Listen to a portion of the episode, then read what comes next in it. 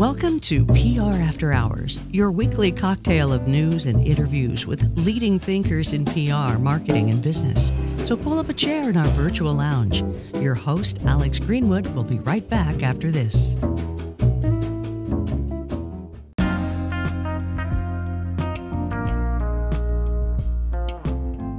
You know, it never hurts to hear the hits every now and then, right? You know, just ask my daughter, who's like, Dad, there are other channels on Sirius XM besides First Wave or 80s on 8, and that's a very good point. So then I switch it over to E Street Radio to listen to Bruce Springsteen. See, I can do that. I can break out of my usual, but today we're not going to. Today I'm going to have some little tips here for you.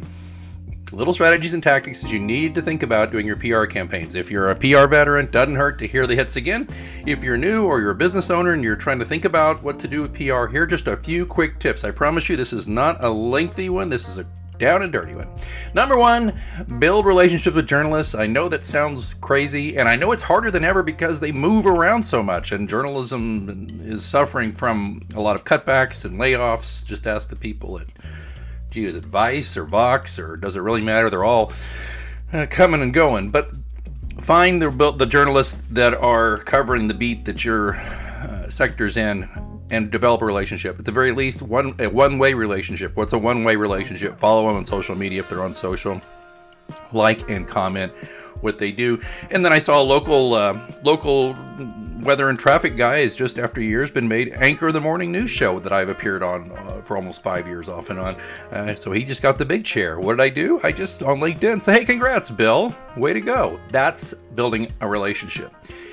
We can talk more granularly about how not to build a good relationship some other time, but think about that when you're thinking about your PR campaigns.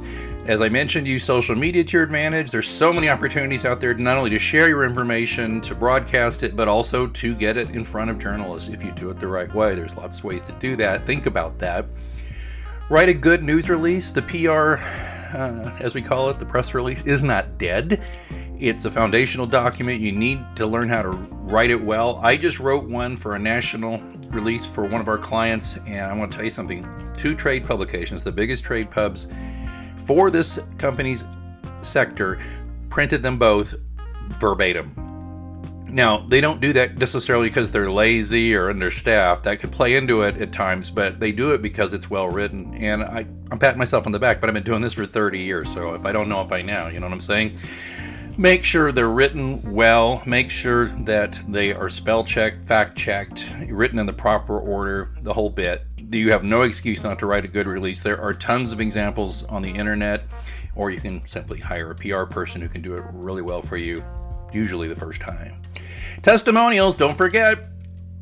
You want third-party attribution to your skills and services. Get testimonials, put them on your website, include them in your social media, include them in your marketing. Set measurable and attainable goals. This is huge. Seeing the big picture is important, but if you don't have a timeline, if you don't have benchmarks, if you don't have a roadmap, then how can you tell you've achieved your goal? If your goal is just, oh, I want to be successful this year, well, yeah, but how does your PR play into that? What are the necessary benchmarks and goals that they need to achieve, that PR needs to achieve to help you get there? Set measurable and attainable goals. Next, know your target audience. Who are you trying to reach? How's the best way to reach them? Figure that out. There's so much I could go into on that, but I think just that is enough said right there. If you don't know, you know, earlier I said set goals, but it's hard to set goals if you don't know who your audience is, right? Use data wisely. There's a great way to predict the future, but it's by analyzing data from the past. You know, it's just a tool you've got to use. Look at what's worked, what hasn't worked. Look at trends in your industry or your sector, and make sure that you're on board, that you're not swimming against the tide in a way that will hobble your PR. And speaking of that, position your brand. You know, anchor your brand where it needs to be in that those seas, you know, those rough seas. So when you create your content for your client or on the media, think of how your company's different, you know, from your competitors. What makes the brand unique? What can you do differently? What sets you apart? Find that out, and then work on messaging that enhances that and makes that distinction. And by the way, I mentioned this previously, there's so many free tools and software out there. We've even got AI now. ChatGPT can help you really streamline your writing.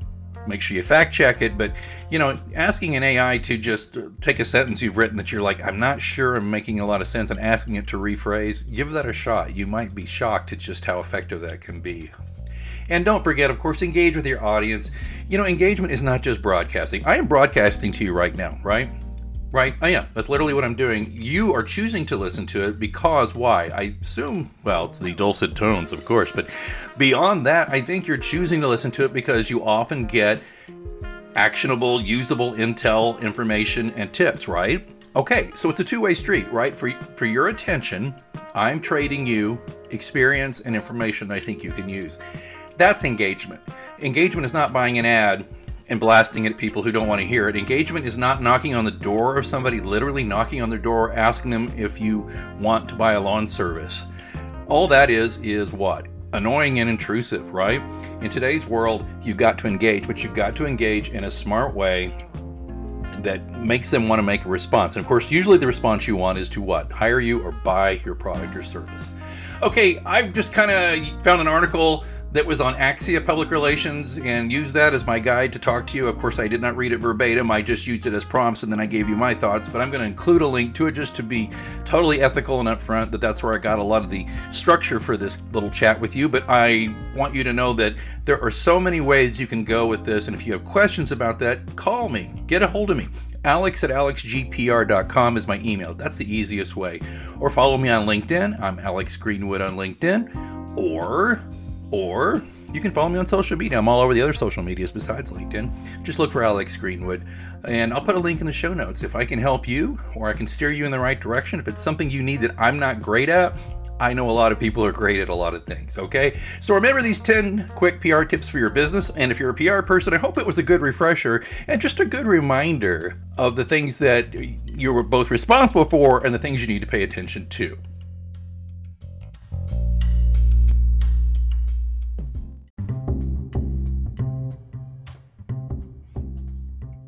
Do you want to start a service-based business or become a freelance writer? Or maybe you are one, but you're figuring out the things that most people figure out. And one of the hardest things about starting a freelance business is finding clients. So you do all sorts of things, right? You change the rates on your website 10 different times. You go back and forth on every proposal, always undercharging because you're scared to charge too much.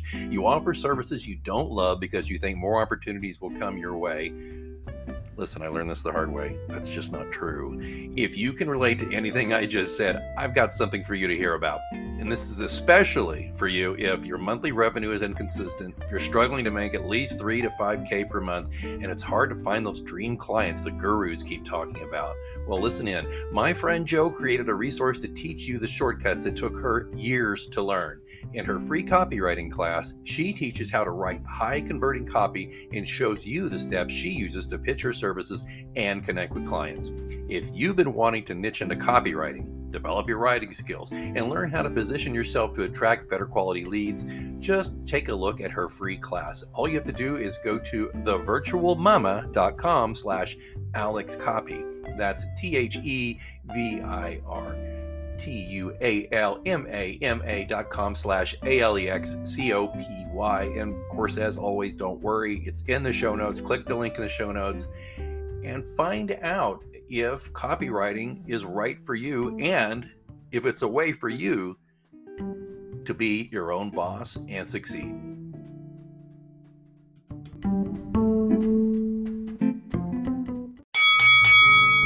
You know what that means. It's last call here at the Virtual Lounge. Be sure to visit PRAfterHours.com for links to what we discussed in this episode and more. Be sure to follow us wherever you get your podcasts. And join us next time for another round at PR After Hours with Alex Greenwood.